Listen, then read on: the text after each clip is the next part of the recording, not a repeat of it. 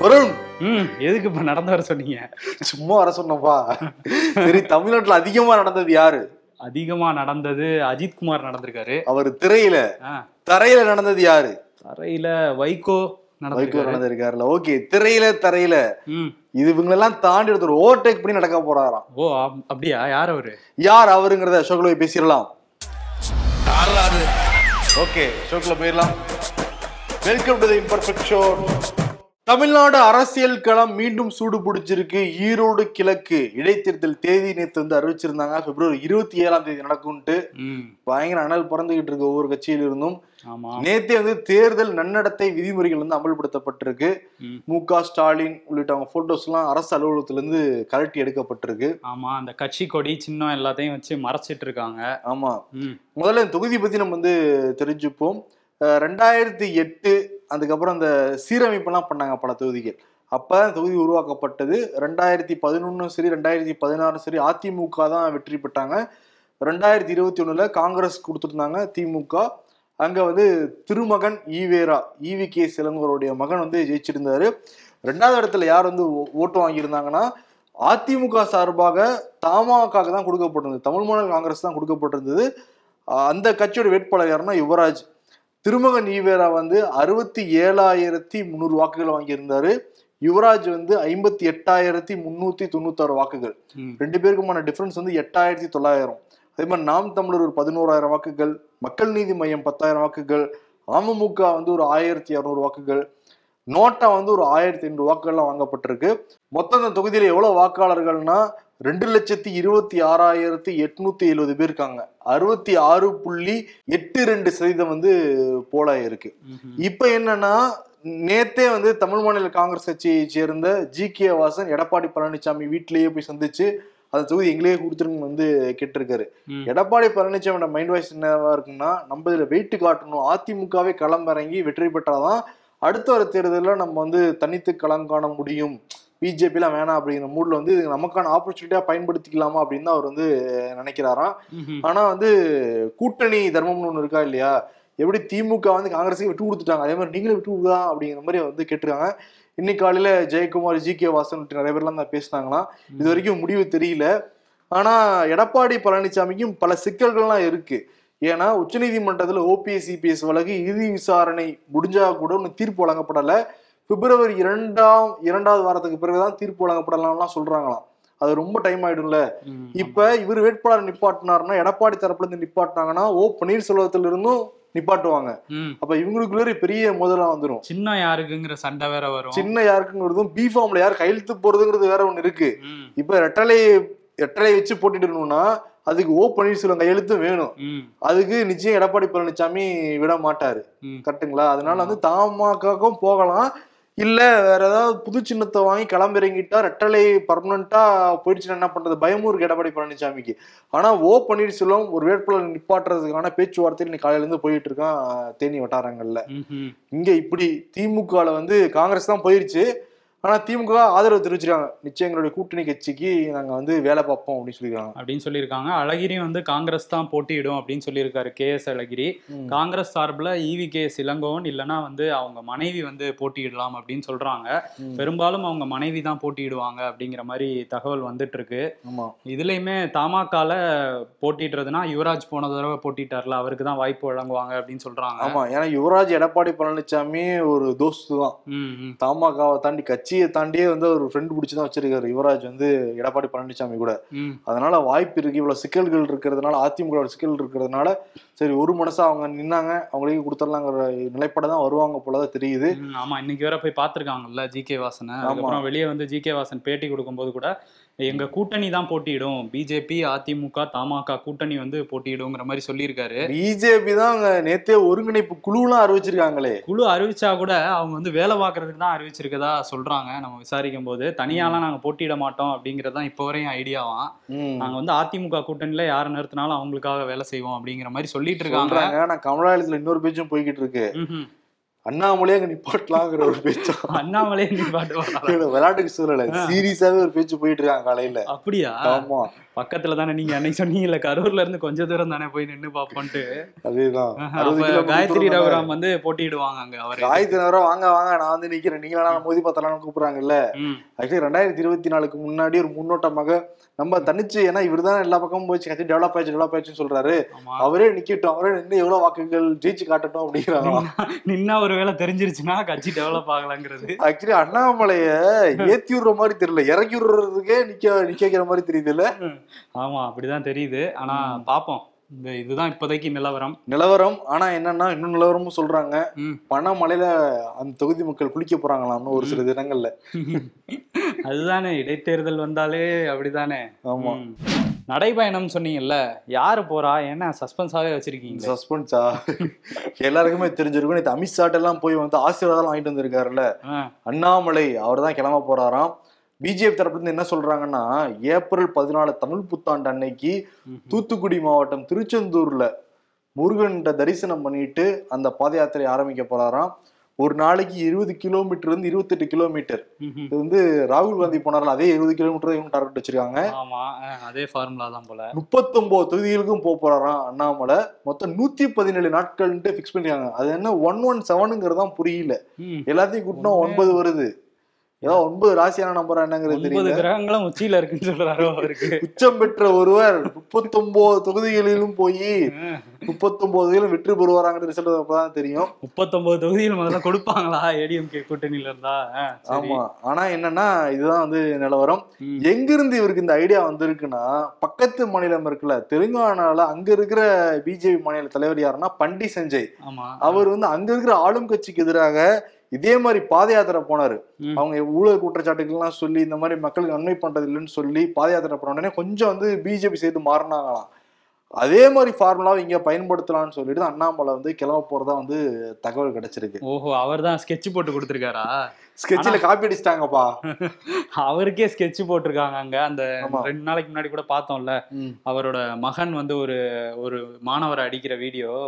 அவர் தான் இப்ப ஸ்கெட்ச் போட்டு கொடுத்துருக்காரு அண்ணாமலைக்கு. அதேதான். இன்னொரு விஷயம் என்னன்னா அந்த ஊழல் பட்டியலை வெளியிடுவேன் வெளியிடுவேன் வெளியிடுன்னு ஒரு வருஷமா வாய் மட்டும் சொல்லிக்கிட்டு இருக்கேன். வேலை செய்யலன்னு கேட்டுட்டு இருக்காங்களே. அப்போ ஒவ்வொரு தொகுதிக்கு போறப்பையும் அங்க இருக்கிற எம்எல்ஏக்கள் அங்க இருக்கிற அமைச்சர்களுடைய ஊழல் பட்டியலை தொடர்ந்து வெளியிட போறாரு அண்ணாமலை. அதனாலதான் ஏப்ரல் மாசம் எதை கேட்டாலும் தோ கிலோமீட்டர் தோ கிலோமீட்டர் மாதிரி ஏப்ரல் மாசம் ஏப்ரல் மாசம் சொன்னதுக்கு ரீசன் அதுதான் அப்படின்னு வந்து சொல்றாங்க. அப்பயாவது இந்த வாட்சோடைய பில்ல வெளியிடுவாரா அப்படின்னு பொறுத்து தான் பார்க்கணும். ஆமா. ஏன்னா அண்ணாமலை மறந்திருக்கலாம். நம்ம மறக்க மாட்டோம். ஏப்ரல் ஒன்னு மறக்க மாட்டோம். சரி உங்க ரஃபேல் வாட்ச் எங்க காணும்? ரஃபேல் வாட்ச் பிஞ்சு வச்சுப்பா ஐயோ, ரஃபேல் வாட்சே அன்னைக்கு கூட சொன்னேன். பிஞ்சிருச்சு. அதுலதான் எல்லாம் அந்த விமான பார்ட்ஸ் எல்லாம் போட்டுல பண்ணிருந்தாங்க எப்படி பிஞ்சிச்சு? அது டப்பா வச்சுதான். சரி ஓகே. ஆனா வந்து என்னன்னா அண்ணாமலை கூட இன்னொருத்தர் போனாருல்ல? தேஜஸ்வி சூர்யா. ஆமா. அவர் தான் கன்ஃபார்ம் பண்ணிட்டாரு. ஆமா மத்திய போக்குவரத்து துறை அமைச்சர் ஜோதிராதித்ய சிந்தியா வந்து சொல்லிட்டாரு. தேஜஸ்வி சூர்யா தான் அப்படிங்கிறத சொல்லிட்டாரு. ம். அவராவே வந்து அந்த கதவு திறந்ததுக்கு அப்புறம் விமான அந்த அதிகாரிகள்ட்ட போய் நான் திறந்துட்டேன் தெரியாமன்ட்டு அவராவே போய் சொன்னாராம். அதுக்கப்புறம் மன்னிப்பு கடிதமும் கொடுத்துருக்காரு அப்படின்னு வந்து சொல்லியிருக்காரு. அந்த தாமதமாச்சுல ரெண்டு மணி நேரம் ஃப்ளைட்டு அதுக்கு மன்னிப்பு கடிதம் கொடுத்துருக்காராம். ஆனா திறந்ததுக்கு என்ன நடவடிக்கை எடுப்பாங்கன்னு தெரியல. இதுக்கு முன்னாடி திறந்தவங்களுக்கு எல்லாருமே கைது செய்யப்பட்டிருக்காங்க.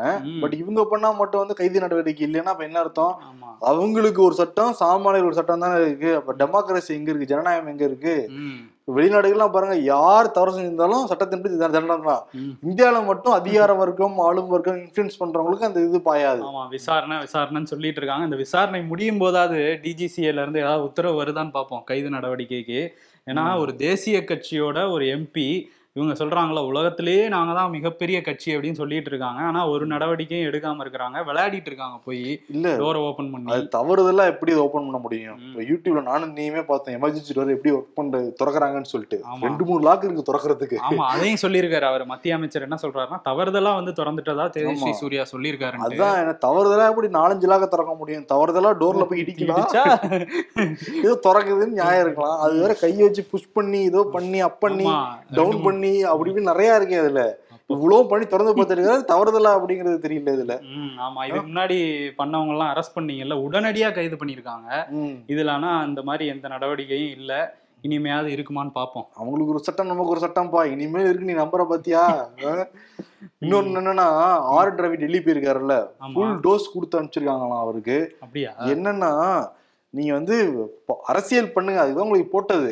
அதுக்கு நமக்கே எதிராக பேக் ஃபயர் ஆகிற மாதிரி நீங்க பண்ணக்கூடாது. தமிழ்நாடுங்கிறது எல்லாருக்குமே பாருங்க. பிஜேபி இதை தான் பேசுனாங்க. என்ன ரீசனா தமிழ்நாடு தமிழ்நாடுங்கிறது சொல்லி சொல்லி வளர்க்கப்பட்டது. அதனால எல்லாருமே ஒற்றுமையாயிடுவாங்க.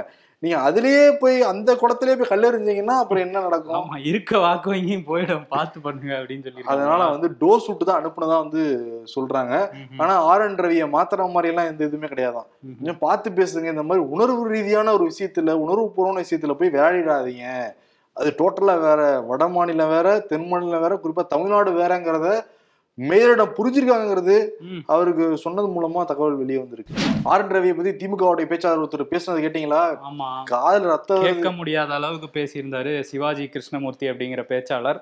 அவர் மேல வந்து இப்ப அவதூறு வழக்கு வந்து ஆளுநர் தரப்புல இருந்து கொடுத்திருக்காங்க. ஆளுநரோட செக்ரட்டரி வந்து சென்னை முதன்மை நீதிமன்றத்துல வந்து வழக்கு தாக்கல் பண்ணியிருக்காங்க. அவதூறு வழக்கு.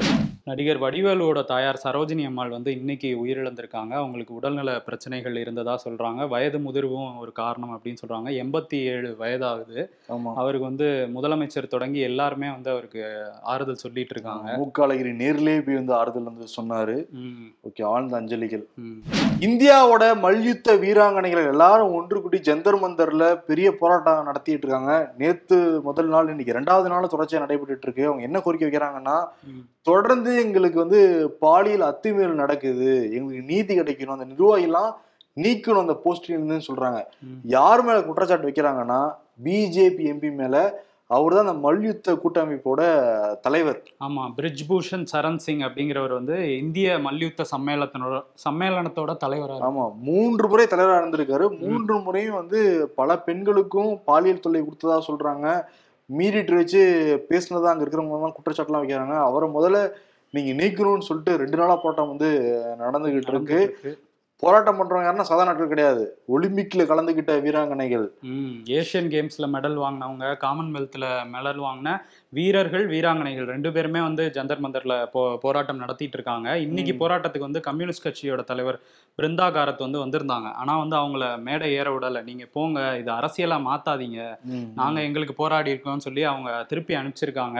அதனால அவர் பாஜா பாஜக எம்பிங்கிறதுனால என்ன நடவடிக்கை எடுப்பாங்கங்கிறதுல ஒரு பெரிய நம்பிக்கை இல்லாத மாதிரி தான் அவங்க எல்லாம் இருக்காங்க எங்களுக்கு அதுல பெருசா நம்பிக்கை இல்லை. இருந்தாலும் நீதி வேண்டும் அப்படின்னு சொல்லி தொடர்ச்சியா போராடிட்டு இருக்காங்க. ரெண்டு எம்பி மாட்டிருக்காங்க. ஒருத்தர் வந்து யாரு? எமர்ஜென்சி டோரு. அந்த இவர் தேஜஸ்வி சூர்யா. தேஜஸ்வி. இன்னொருத்தர் வந்து இவரு பிரிட்ஜ். பிரிஜ் பூஷன் ரெண்டு பேரு மாட்டியிருக்கிறாங்க இந்த. மாதிரி ஒரு அதுவும் இது ஒரு கொடூரமான கம்ப்ளைண்ட் ஏன்னா தொடர்ச்சியா அந்த வீராங்கனைகளுக்கு வந்து பாலியல் துன்புறுத்தல் கொடுத்தா அவங்க எப்படி கேம்ல வந்து கான்சென்ட்ரேட் பண்ண முடியும்.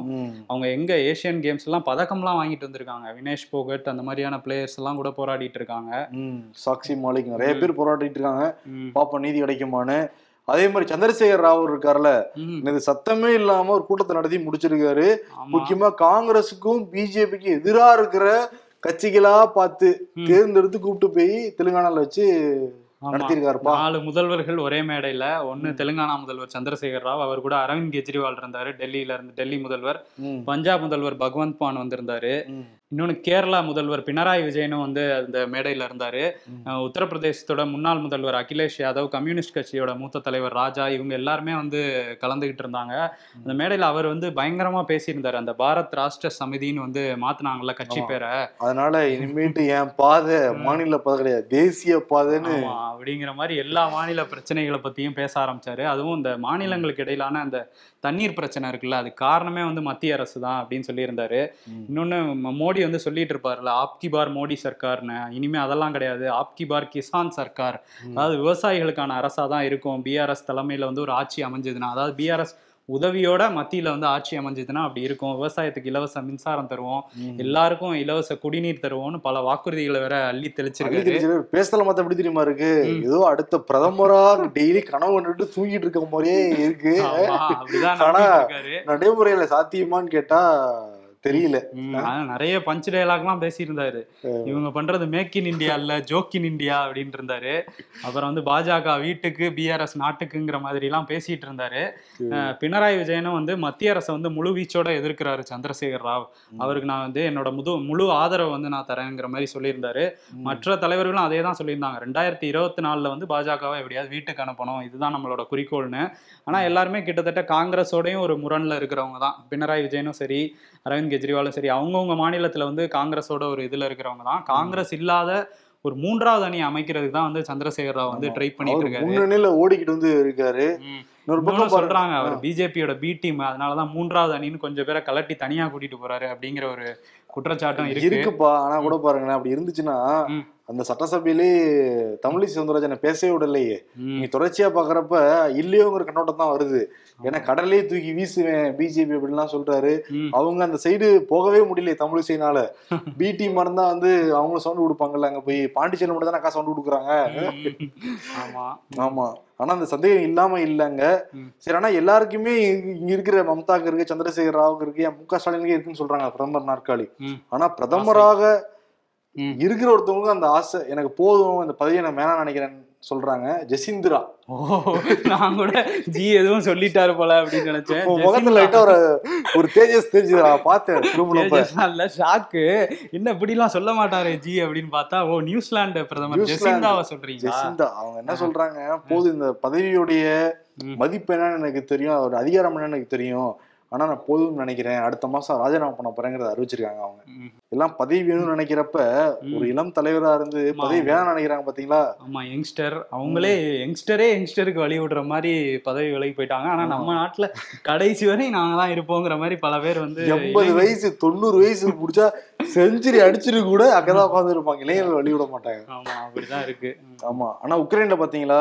ஒரு சுகமான விஷயம். தொடர்ந்து உக்ரைன் நடந்துகிட்டே இருக்கு. ஆமா போர் ஒரு பக்கம் நடந்துட்டு இருக்கு நேத்து வந்து ஒரு பெரிய ஹெலிகாப்டர் விபத்து ஒண்ணு நடந்திருக்கு. அதுல உள்துறை அமைச்சர் டென்னிஸ் வந்து பயணம் பண்ணியிருந்தாரு. அவர் சம்பவ இடத்திலே வந்து உயிரிழந்துட்டாரு. அவர் கூட வந்த அதிகாரிகள் எல்லாருமே வந்து உயிரிழந்துட்டாங்க. அது மட்டும் இல்லாம அந்த போய் ஒரு ஸ்கூல்ல வந்து இடிச்சிருக்கு. அந்த ஸ்கூல்ல உள்ள சில பேரும் வந்து உயிரிழந்துட்டதா சொல்றாங்க. கிட்டத்தட்ட ஒரு பதினாறு பேர் உயிரிழந்திருக்காங்க. இரண்டு குழந்தைகள் உட்பட. ஒரு சோகமான செய்தி தான் நிறைய பேர் காயமும் அடைஞ்சிருக்காங்க. தொடர்ச்சியா போர்னால பல பாதிப்புகள் இப்போ இந்த விபத்தும் வந்து அவங்களுக்கு ஒரு இதுவா அமைஞ்சிருக்கு. சீக்கிரம் வந்து போர் முடியட்டும். அதான் நம்ம எல்லோரோட பிரார்த்தனையுமே அதுதான். உண்மையான ஒரு விளையாட்டு செய்தி என்ன தெரியுமா. ஒரு டபுள் செஞ்சுரி ஒருத்தர் அடிச்சிருக்காரு. ஆமா சுப்மேன் கில் வந்து அடிச்சிருக்காரு. நேத்து நியூசிலாந்துக்கு எதிராக தான் அடிச்சிருக்காரு. ஆமா. இருநூத்தி ஒன்பது ரன்கள் அடிச்சிருக்கு இருநூத்தி எட்டு ரன்கள் வந்து அடிச்சிருக்காரு நூத்தி நாற்பத்தொன்பது பந்துகள்ல. அவருக்கு வயசு வந்து இருபத்தி மூணு தான். ஒரு இளம் வீரர் வந்து இது ஒரு சாதனை. இளம் வீரர் வந்து நூத்தி ஐம்பது ரன்களை கடக்கிறது இருநூறு ரன்களை கடக்கிறது இதுதான் முதல் முறை. அவர் தான் அடுத்த விராட் கோலி அப்படின்லாம் பேச ஆரம்பிச்சிட்டாங்க இப்பவே. ஓ உனக்கு விராட் கோலியா? இல்ல இல்ல நம்ம தோனி. தோனி. எனக்கு தோனி தோனி? ஆனா பேட்டிங் ஸ்டைல்லாம் பார்த்துட்டு அடுத்த விராட் கோலிங்கிற மாதிரி சொல்றாங்க. ஏன்னா கரெக்டா அந்த கேப் எல்லாம் பார்த்து. அசால்ட்டா அந்த ஃபோர்லாம் அடிக்கிறாருல அதனால வந்து அப்படி சொல்லிட்டு இருக்காங்க. அடுத்த கிரிக்கெட் ஒரு ஆளுமை கிடைச்சிருக்காரு நமக்கு. பொறுத்திருந்து பார்ப்போம். அவருக்கு வாழ்த்துக்கள் வந்து தெரிவிச்சுப்போம்.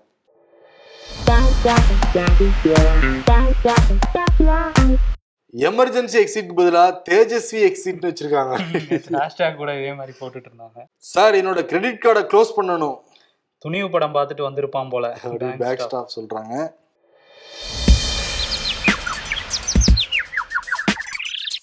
ரொம்ப தூரம் போயிட்டியா ராம்?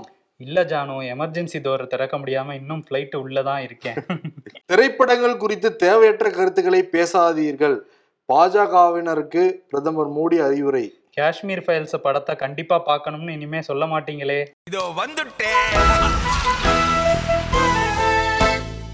வருண் ம். யாருக்கு விருது கொடுக்கலாம்?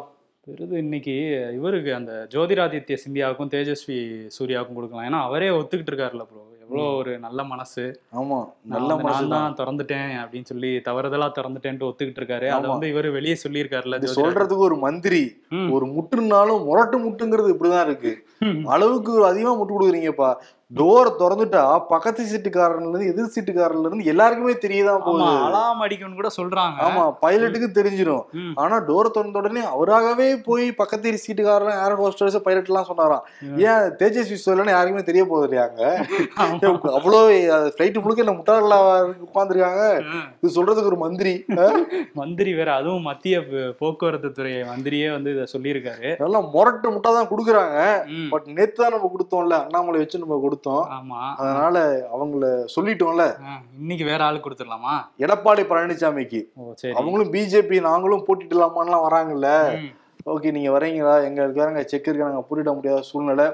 அதனால தாமாக்காவே இருக்கட்டும் அப்படிங்கிற சூழல் வந்திருக்காருல்ல. ஆமா. அதனால வந்து மந்திரமா செயல்படுறாரு எடப்பாடி பழனிசாமி. அதனால புன்னகை இசைச்சுட்டே தான் இருப்பாரு. ஆமா எப்பவும் அதனால. மந்திர புன்னகை அப்படிங்கிற விருது வந்து எடப்பாடி பழனிசாமி கொடுத்துடலாம். நன்றி வணக்கம். நன்றி.